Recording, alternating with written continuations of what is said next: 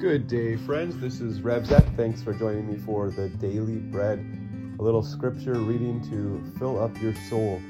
God's word is good, and it is uh, what we need to nourish us. So let's let's read. Today is Romans chapter 11, uh, the end of the chapter, verse 25, up to Romans 12, verse 13. Let's pray. Gracious God, open your word to us that we might see Jesus and follow him. Amen. All right, so Paul comes to the end of this section, Romans 9, 10, 11, where he is grappling with why is it that some of his own kinfolk, uh, the Jews, don't believe? And why is it that the Gentiles do believe?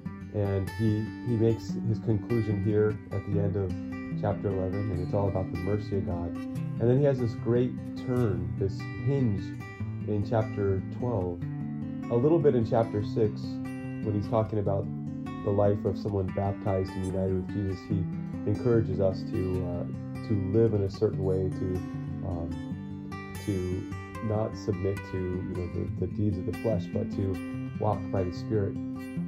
That's just a little bit. Most of what he's said from chapter one to twelve, uh, at the end of chapter eleven, is just um, the good news of, of Jesus coming for us. And here, and then in chapter twelve, he's going to be like, therefore, since you've have heard all this mercy, now live it out. And then he'll re- end the, the book, uh, chapters 12 up to 16, I think 15 mostly, uh, encouraging us how to live based on God's mercy. So let's read the end of chapter 11, verse 25. He says this Lest you be wise in your own sight, I do not want you to be unaware of this mystery, brothers. A partial hardening has come upon Israel. Remember, that's the same word where God hardened Pharaoh's heart, and we also saw that um, Pharaoh had hardened his own heart. Here, a partial hardening has come upon Israel until the fullness of the Gentiles has come in. And in this way, all Israel will be saved, as it is written The deliverer will come from Zion, he will banish ungodliness from Jacob, and this will be my covenant with them when I take away their sins. As regards the gospel, they are enemies for your sake but as regards election, they are beloved for the sake of their forefathers. For the gifts and the calling of God are irrevocable. For just as you were at one time disobedient to God, but now have received mercy because of their disobedience, so they too have now been disobedient in order that by the mercy shown to you, they also may now receive mercy. For God has consigned all to disobedience, that he may have mercy on all. And that is kind of Paul's point here that, uh, and he says this, you know, in chapter 3 as well, is that none can boast. Where is boasting? It is excluded. And here he's, he kind of use, uses this idea that, that some are uh, out, some are in, and um, the jealousy uh, or something like that, you know, kind of compels us to come back.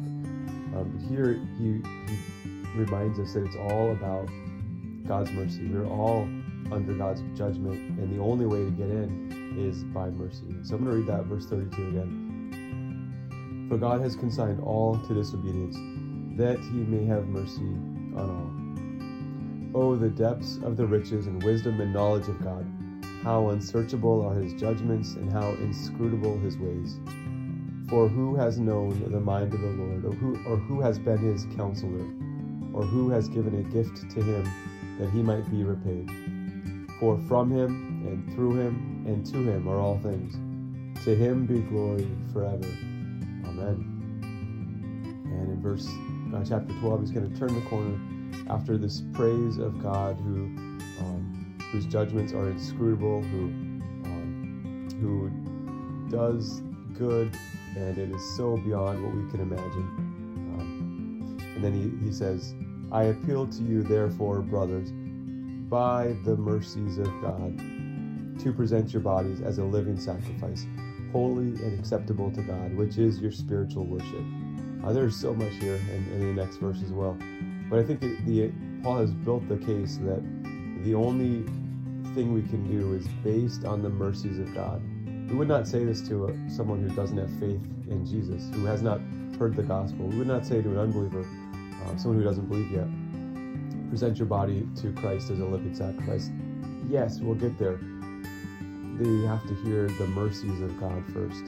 And once we have heard the mercies of God, then we're compelled to present our bodies as a living sacrifice, holy and acceptable to God, our spiritual worship. Verse 2, and this is something we will spend our whole life living out. Do not be conformed to this world, but be transformed by the renewal of your mind, that by testing you may discern what is the will of God, what is good and acceptable and perfect. And I thank God that uh, He shows us His will in His Word, and because of His Word that He keeps speaking to us, the, He He will transform us uh, through His Holy Spirit, and not allow us to be conformed to the world. And I think we're all, you know, very susceptible to being conformed to the world, uh, fitting right in, um, and uh, just overwhelmed with the, the, temptations, the waves of temptation of the world. But uh, He has mercy, and He calls us out of that, and He allows us by His Holy Spirit through His Word to be renewed in our minds. So thanks be to God. Now He's going to talk a little bit about how to live this out among brothers and sisters in the church. So let's read verse 3.